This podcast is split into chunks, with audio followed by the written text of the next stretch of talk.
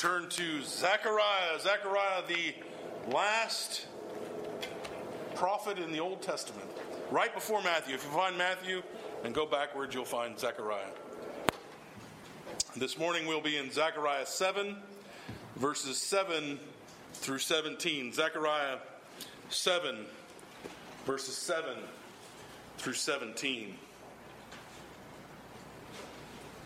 On the 24th day of the 11th month, which is the month of Shevat, in the second year of Darius, the word of the Lord came to the prophet Zechariah, the son of Ber- son of Iddo, saying, I saw in the night, and behold, a man riding on a red horse. He was standing among the myrtle trees in the glen, and behind him were red sorrel and white horses. Then I said, What are these, my Lord? The angel who talked with me said to me, I will show you what they are. So the man who was standing among the myrtle trees answered, These are they whom the Lord has sent to patrol the earth. And they answered the angel of the Lord who was standing among the myrtle trees and said, We have patrolled the earth, and behold, all the earth remains at rest. Then the angel of the Lord said, O Lord of hosts, how long will you have no mercy on Jerusalem and the cities of Judah, against which you have been angry these 70 years. And the Lord answered gracious and comforting words to the angel who talked with me. So the angel who talked with me said to me, Cry out, thus says the Lord of hosts, I am exceedingly jealous for Jerusalem and for Zion, and I am exceedingly angry with the nations that are at ease. For while I was angry but a little, they furthered the disaster. Therefore, thus says the Lord I have returned to Jerusalem with mercy. My house shall be built in it, declares the Lord of hosts, and the measuring line shall be stretched out over Jerusalem. Cry out again, thus says the Lord of hosts. My sh- cities shall again overflow with prosperity, and the Lord will again comfort Zion and again choose Jerusalem. The grass withers and the flowers fade, but the word of our Lord stands forever. We have all experienced times of hopelessness, times where we have felt utterly alone. Some situations in our life, as they come up, have, leave, have left us so overwhelmed that we don't know if there will ever be a way out. It can be a terrible, lonely, helpless, and hopeless situation. Israel, at this point in their history, was probably feeling this very thing. Their situation seems hopeless. They are, yes, they've returned to Jerusalem, but they're still under Persian control. And Zechariah comes and he reminds, and he is to remind, I should say, Israel, that they are not alone. This is done through eight visions. Uh, you think of Charles Dickens' A Christmas Story, or Christmas Carol, right? And in that story, the well known story, Ebenezer Scrooge is visited by three spirits, these three spirits that are to uh, teach him something. Well, Zechariah, and you may not appreciate this joke, but I came up with this week and I, and I, I appreciated it, so I'm going to say it. Uh, Zechariah is the Hanukkah of Christmas carols, in that he gets eight different visions it's an educator. Thanks for the thanks for the pity laugh. he gets eight visions in one night, eight different things, and it, it consumes the first six chapters of Zechariah. And so we're going to consider these eight visions. Today we'll consider the first one. These visions uh, are prophecies in the form of a vision. They're actual revelation from God. Visions are not something uh, that we tend to consider that often. And, and so it's important that we, for a moment, just consider what is a vision. Uh, we know prophecy. Prophecy is uh, the prophet receiving the word of God and giving it to the people. But visions are not uncommon. In fact, all the major prophets had at some point visions. We think of Isaiah, Jeremiah, Ezekiel, Daniel, all of them uh, would have or did have visions. And so, what was the form of the vision? The prophet would be confronted with an extraordinary vision. Sometimes this would come in uh, the form of a stationary object. You think of Jacob's ladder, or you think of the uh, the blanket that was lifted put down before Peter saying you can eat anything that's on this. Uh, it would have been like that, or it would have been some sort of uh, scene that would have unfolded. So you think of John in Revelations as he is uh, seeing the scene unfold, or Daniel uh, in, in his similar prophecy. So they would have seen something, and then after it was seen, uh, interpretation was usually required, and an angel, an angelic guide, was usually uh, the person who would do the interpretation. What do these things, things mean? Would be asked, and then they would be told, at least in part. Visions we'll find are usually, not always, closely associated with uh, apocalyptic literature, the end time kind of things. They had striking and some, sometimes bizarre imagery, uh, and they would have an extreme dualism between good and evil. Uh, one of the common differences, I think, between prophecy and vision, this is not 100%, and one commentator pointed this out, and I thought it was interesting. God sent his prophetic word, uh, this commentator says, to afflict the comfortable, but God gives visions of hope to confront the afflicted. And visions often come with a comforting. And particularly here in Zechariah, the comfort will be redemption, that God is with his people, uh, particularly that Christ's victory uh, will be for his people. So, as we come to then to this vision, uh, we have to consider the content. What are the pieces of this vision? We have to understand what these pieces are even before we can understand what they mean. Uh, we know some specific things. Uh, he gives us the date, the 21st day, 24th day of the 11th month. And in the vision, we see four features. We see a man on a horse. Uh, men on horse are often used in Scripture, particularly the Old Testament, uh, to represent uh, the legions, the angelic legions of God. Uh, we see a myrtle tree.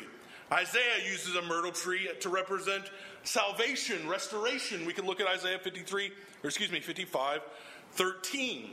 Uh, it, it's also thought, I think, with almost 100% certainty, that the myrtle uh, was used for the booths in the Feast of, Feast of Booths. Uh, if you know anything about the Feast of Booths, they would make these, uh, or Feast of Tabernacles, they would make these booths, these kind of tent looking things out of uh, different um, woods and such. And myrtle trees would have been used for that. So that's the second thing. Then we have the ravine. A ravine is ominous, it's dangerous. We think of the valley of the shadow of death when you think of a ravine. And then behind the front mounted uh, horse, you have other horses, and these uh, represent God's messengers, his um, envoy. We'll see that more closely here. Uh, so, as we come to this this morning, now that we kind of have this background set, I want us to see three things. Now, it, it is amazing how the mind works. I had three points uh, already planned and set uh, the report, the plea, the reply, and I woke up this morning and I had three new points. They just kind of, I was half asleep, half thinking, and I kind of like these better. Uh, the problem, the prayer, and the promise. So that'll be our three points today the problem, the prayer, and the promise. It's very alliterative and very rememberable, I think. So let's begin by looking at the problem. Uh, as we come to this text, the first thing that we're confronted with is the men on horses. You have the man in the front on the uh, red horse, and then you have the sorrel, which is a red horse. Then you have the men on the back and the white on the white horses. Uh, it's important for us to remember in this time that there were basically two forms of mounted cavalry. You would have had the chariots. This is like your tanks, heavy cavalry. We're going in to crush our foes. And then you would have had the single light cavalry. And largely what the light cavalry was used for was for getting information, for communicating information, but also for doing reconnaissance. Uh, and this is what we see here in our text today. These are reconnaissance horses. Uh, they were under God's control, and they had gone out into all the earth behind enemy lines, and now they were coming to report back to the commander, who is God. And we can stop right there and we can learn something very important about who God is. And we can learn something about his nature. Because the fact that his agents are everywhere shows several things. He is omniscient, he is omnipotent, he is omnipresent, he is everywhere, and he is, he, he is in control of everything. He knows what's going on on every corner of this earth. His agents are everywhere.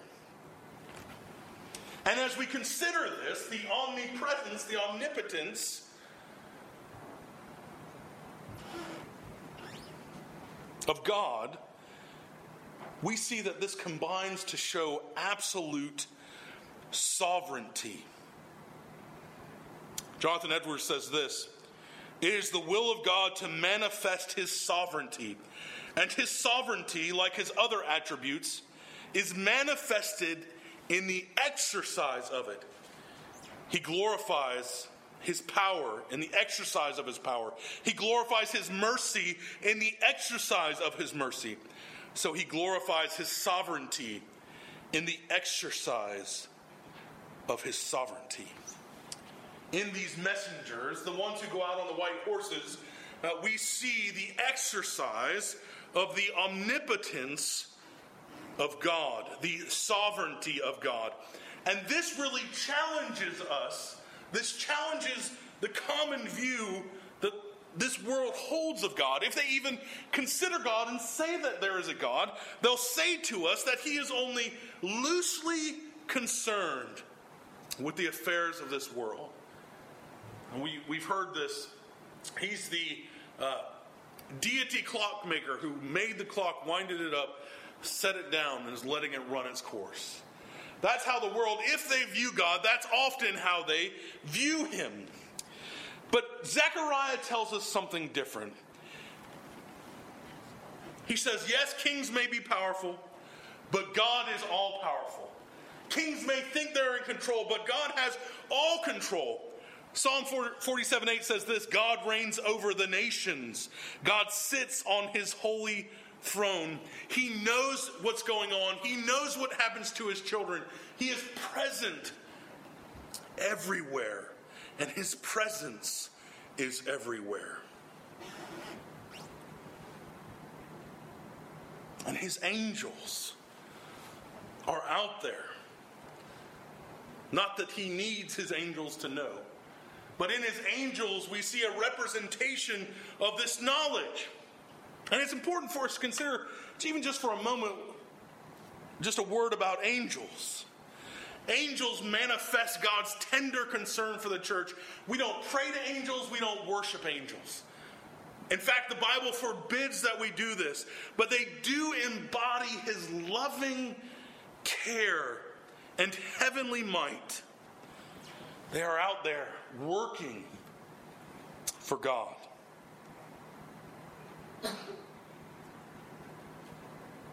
And so the report comes, or should I say the problem? There's a problem here, and, and we begin to see the problem by understanding when this took place. This, according to Zechariah, took place in 520 BC, two years after there was great tumult in Persia. Two years prior, I guess we call it 522 BC, the Persian Empire was all up in airs. And this for Jerusalem would have given them hope. Because if your ruling power is having internal strife, what does that give you hope? Well, maybe we can break the chains that bind us. We can rule ourselves. We can go back to the way things were. We can be free from their rule. But by 520, two years after Darius, as it says here, came into power, the second year of Darius, we know that that upheaval has been squashed. Darius is firmly in control. And this is not good news for you if you're hoping to break the bonds of subjugation. And so we see here that the report of peace is a problem for Israel. Because the, the messengers come and they say, There's peace in all the land. There's no upheaval, there's no turmoil that's going on. In essence, they're saying, There's no hope for Jerusalem. They are under the thumb of foreign rule. There's no hope for them to be free. This is the first part. There's a problem.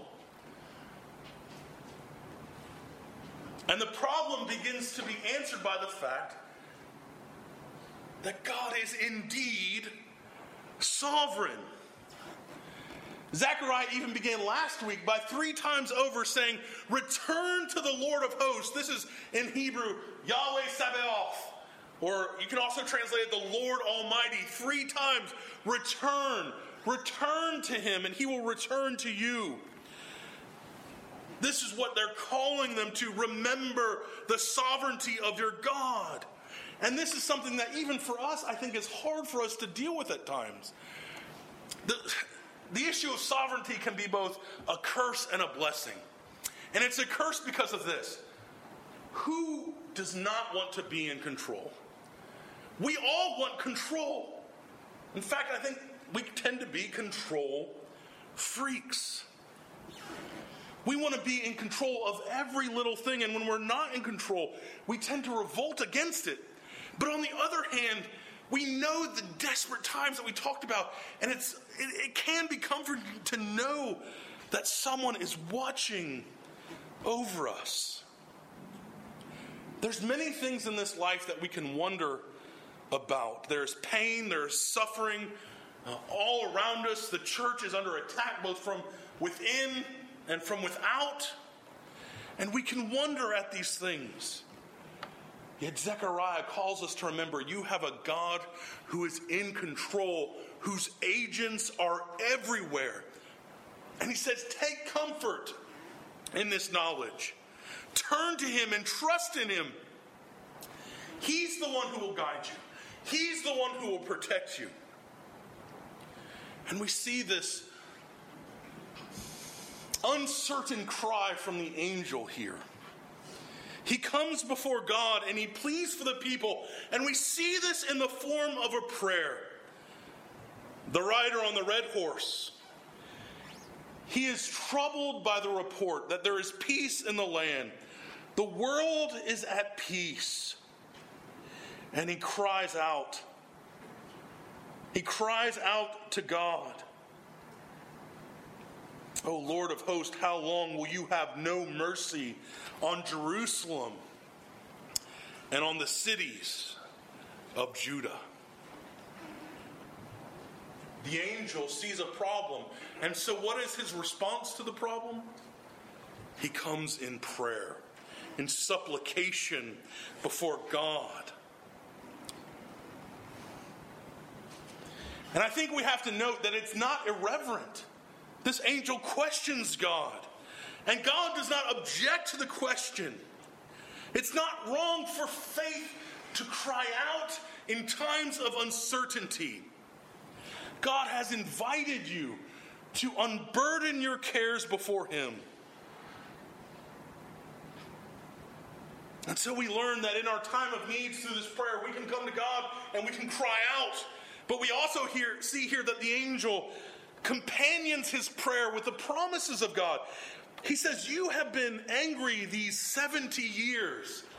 The angel knew something. The angel knew that God had said 70 years would be the time limit. This was prophesied beforehand. He knows that this time is drawing to an end. And so, just like Moses, he calls upon the promises of God. When God, uh, with Moses, wants to come and he wants to destroy the people, what does Moses do? He says, No, you have made covenant with them. You have promised to be their God. You cannot destroy these people. He calls upon the promises of God just as the angel does here. If we're going to pray with power, then we must know the promises of God. We must know the things He has told us that He will do. I think prayer is something that we all struggle with. And maybe this is due in part to the fact that we don't know how to pray. One of the reasons we spend have spent this time in the Psalms, and we this is the second time we've gone through Psalms, is the Psalms are a great place that teach us how to pray. How can we call upon our God? How can we cry out to Him in our time of need? Prayer can become something that we only do at meal times or something that we only do when we desperately are in need.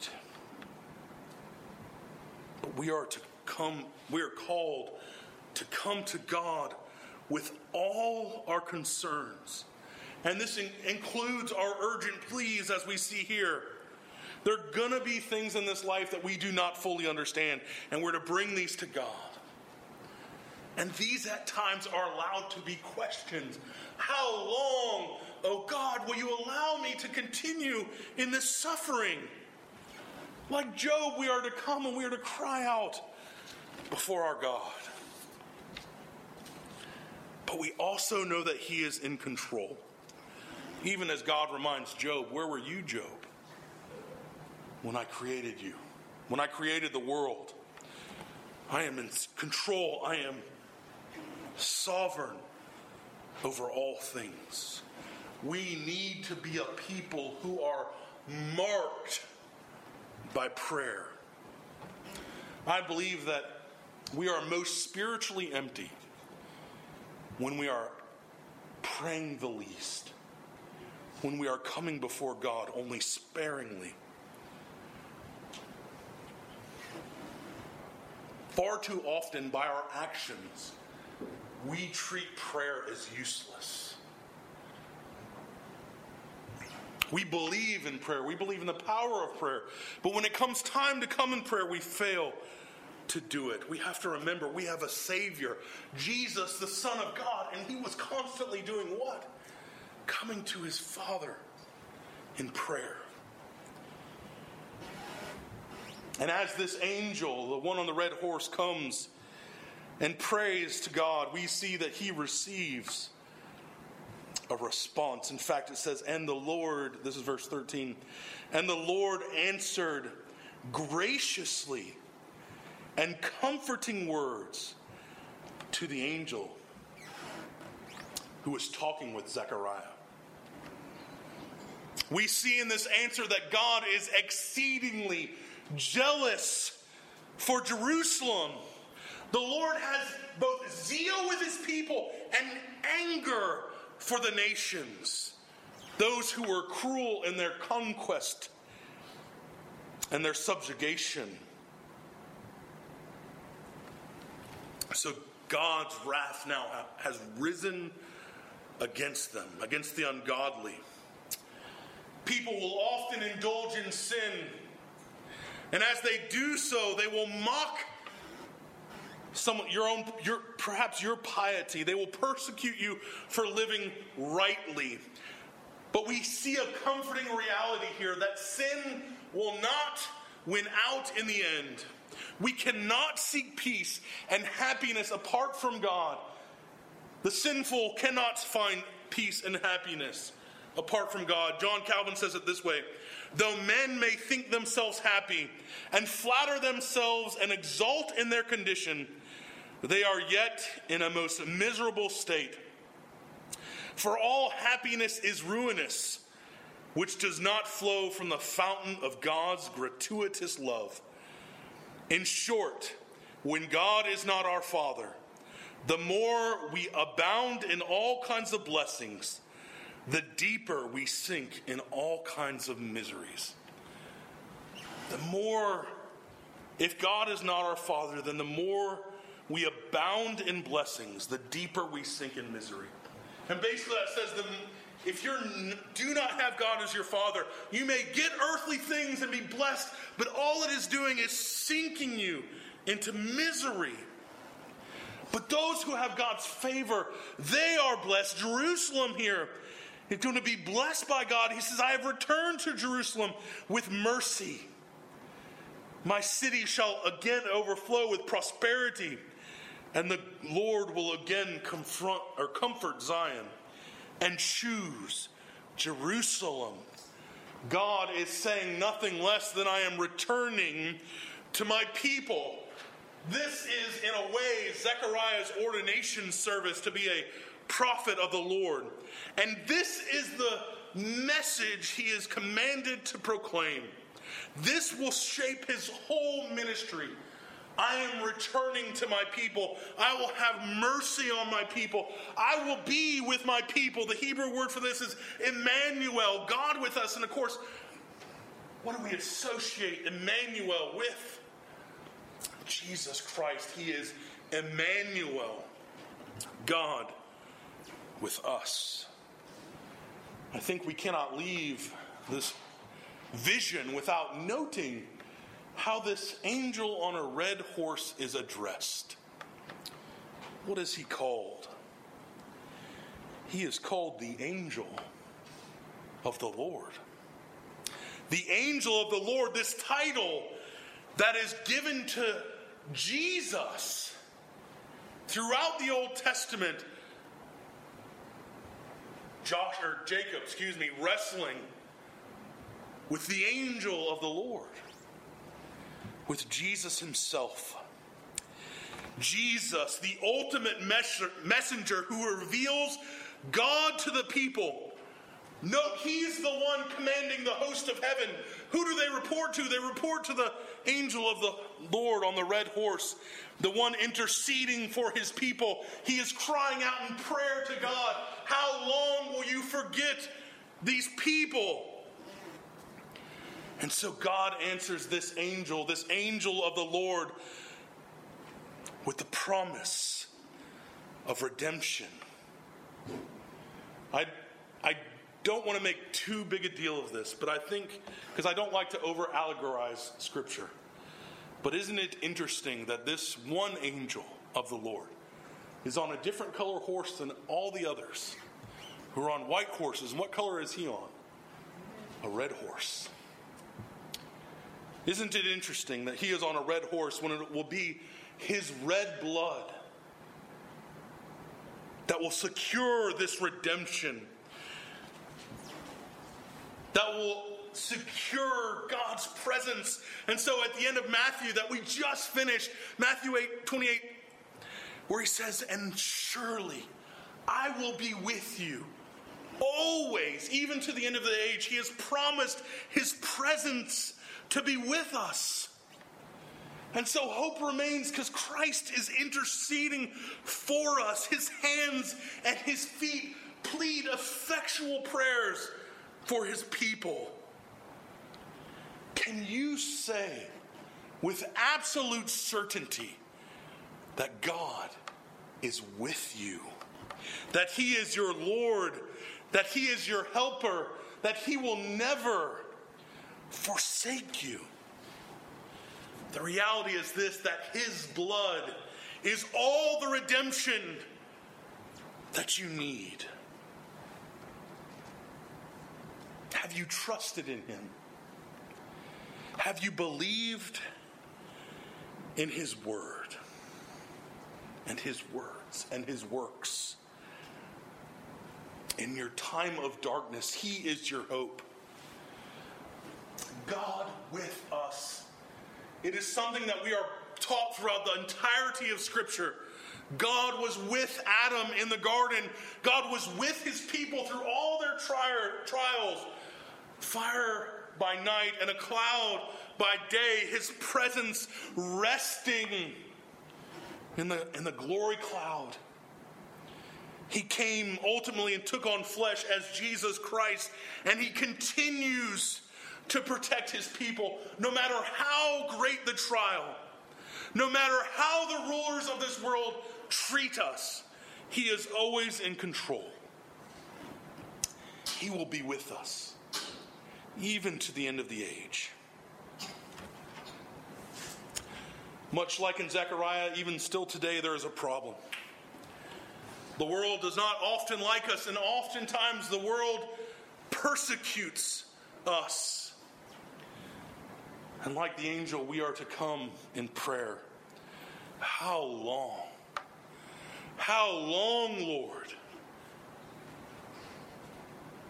How long will they be able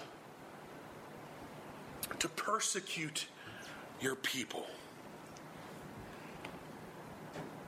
So we come in prayer.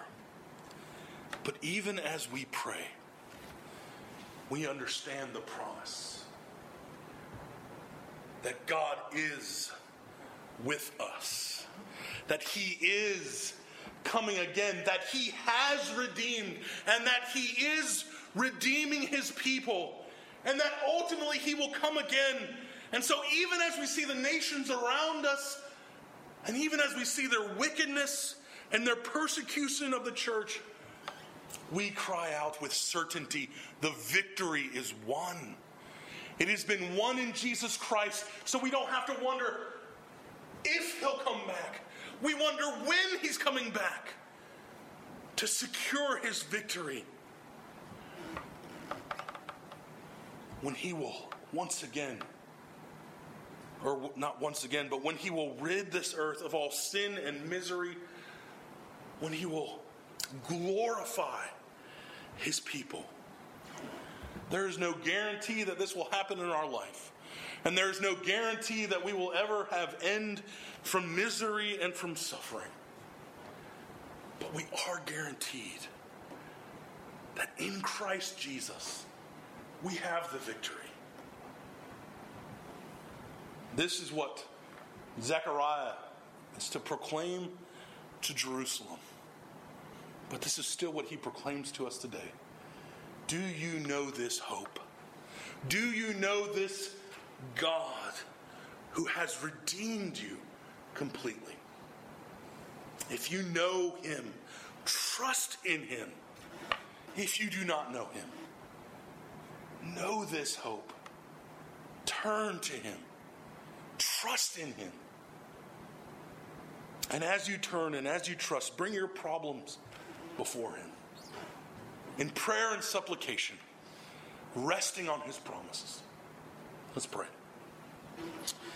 Dear gracious Heavenly Father, we are so thankful for your word. Uh, even this prophecy given to Zechariah th- several thousand years ago. Lord, would we rest in the hope of the knowledge of our Savior, that He has come, that He has made reconciliation for His people, and that we can now have hope in him. We pray this in Jesus' holy name. Amen.